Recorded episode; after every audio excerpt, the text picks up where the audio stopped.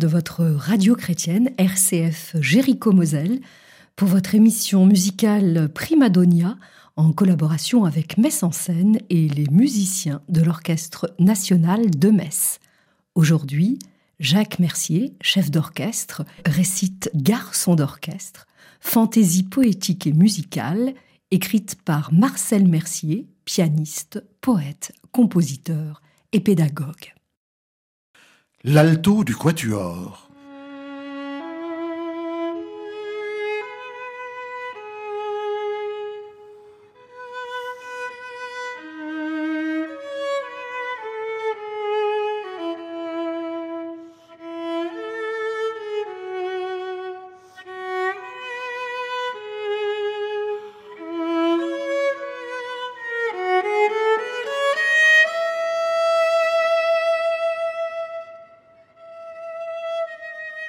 Serais-tu méprisé par le violon d'orgueil qui semble t'ignorer, craindre ton mauvais œil?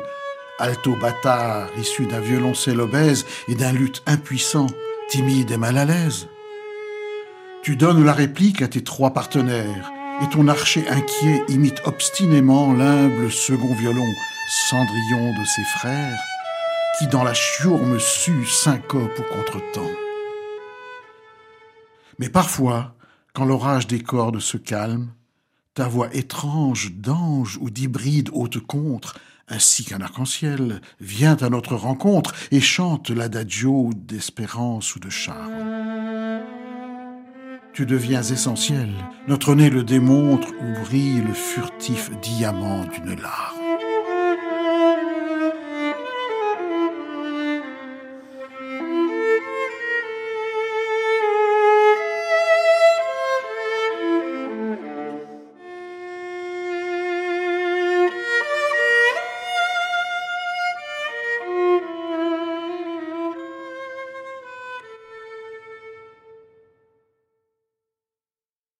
Léonore Castillo, bonjour. Vous êtes alto solo de l'Orchestre national de Metz. Dites-moi, il faut avoir la peau dure lorsque l'on décide d'être altiste, souvent négligé, comme le déplore Marcel Mercier. L'alto passe inaperçu aux côtés du violon et du violoncelle. Léonore, vous reconnaissez-vous dans ce portrait de l'alto du quatuor? Oui et non. Disons que je pense que sans, sans alto, les violonistes, les violoncellistes se retrouveraient bien seuls. Donc vous partagez euh, l'avis selon lequel l'alto est un véritable trait d'union entre les voix chantantes, les violons, le poids mélodique du violoncelle, en somme le centre harmonique de l'œuvre. Complètement. Et puis on passe notre temps à avoir des, des moments avec les violons, des bouts de phrases, et puis après à switcher avec les violoncelles. Puis c'est vraiment, c'est notre métier, quoi. C'est ça que j'aime. Quelle est la particularité du répertoire de l'alto C'est vraiment euh, souvent des choses euh, très chantées qui nous sont écrites, des grandes phrases mélodiques avec euh, cette corde de do qu'on apprécie tant et qui nous démarque des violonistes. Quand même cette quatrième corde grave et qui fait toute la beauté de l'instrument. Et voilà, donc ça, ça donne une rondeur et une richesse au son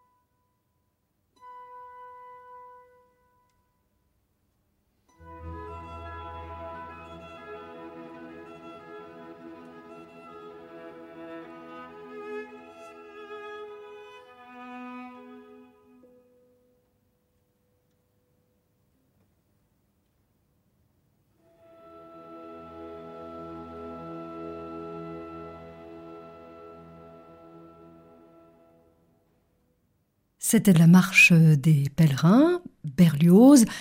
Laurent Vernet est à l'alto, l'orchestre de l'Opéra Bastille est sous la direction de Myung Wung Chung. Léonore Castillo, l'alto est-il l'instrument lyrique de l'orchestre? Euh, Alors lyrique, non, peut-être pas. Je pense que lyrique, ce serait peut-être plus les violoncellistes.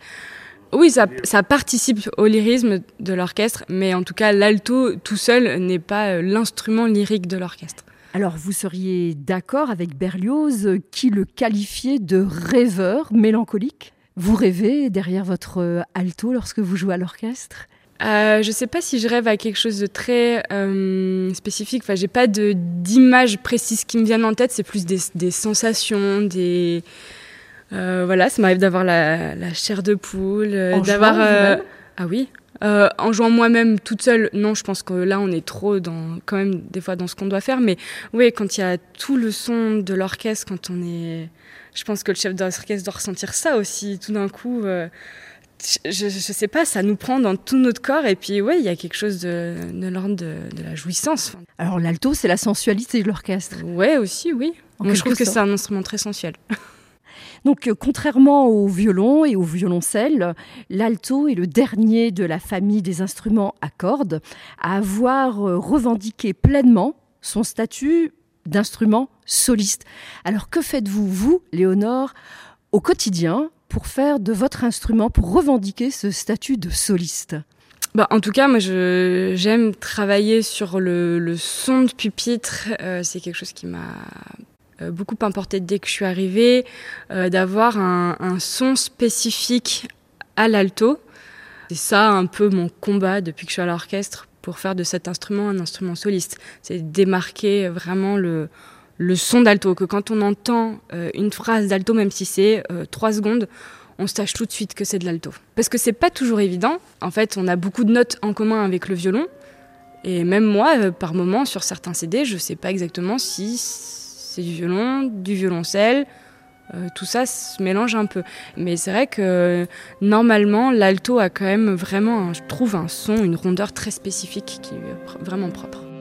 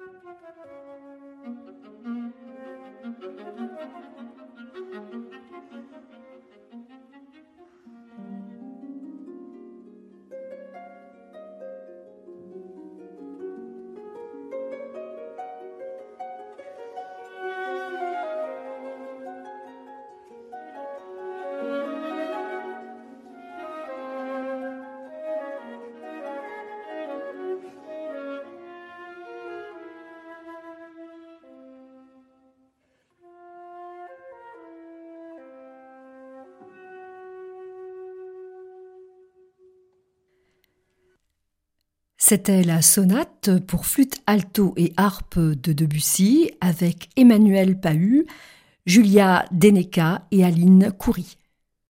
Léonore Castillo, comment avez-vous fait travailler votre groupe d'altistes, c'est-à-dire le pupitre des altistes? Le son, alors comment est-ce qu'on impose ce son à tout un pupitre? Euh, Je crois que si on impose quelque chose, ça marche pas du tout. Déjà, on propose, euh, on suggère, euh, on, montre euh, le son qu'on aimerait avoir, on en parle. Quand, euh, par exemple, je fais travailler simplement le pupitre d'alto, je dirige pendant une heure et demie une répétition. Et puis, par moment, bah, quand on est à l'orchestre, je me retourne et puis je peux demander à mon, mon pupitre, oui, de d'essayer d'enrober le son. Et puis, je pense que dans ma dans ma posture, quand je suis devant, il voit beaucoup mon dos. J'essaye de montrer dans ma manière de bouger, d'enrober, euh, d'enrober, de montrer quelque chose comme ça. Après, euh, j'ai jamais euh, imposé quoi que ce soit parce que je pense que ça marche pas. D'accord, c'est plus un partage donc.